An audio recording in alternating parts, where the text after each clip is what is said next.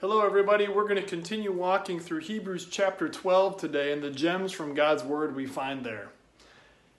Have you ever thought to yourself, I would like to get better at enduring hardship? Take the example of the oak tree. The oak tree is one of the most enduring things God has made in His creation. An oak tree is able to endure lightning strikes, droughts, as well as the opposite of a drought, a hurricane, or even a flood.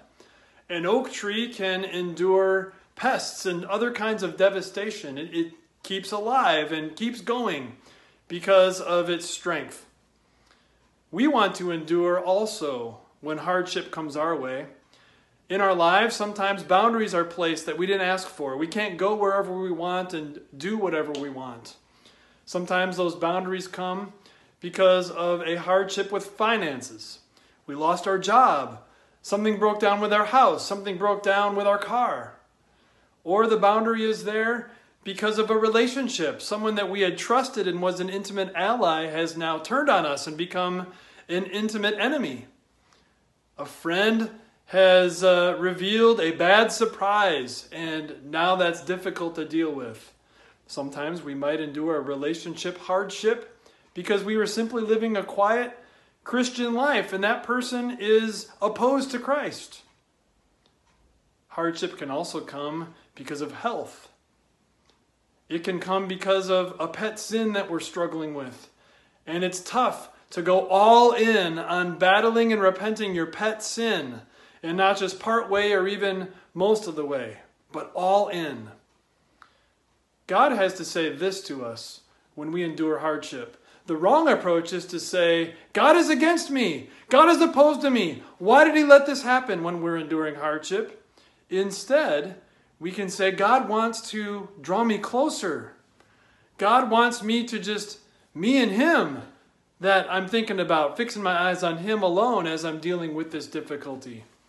Listen to these verses from Hebrews chapter 12. The Lord disciplines the one whom he loves and he corrects every son he accepts.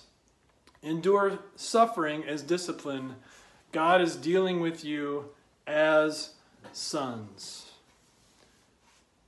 If we aren't sure that when God allows hardship into our life that he's dealing with us as a son, we should look to the life of his one and only son, Jesus Christ.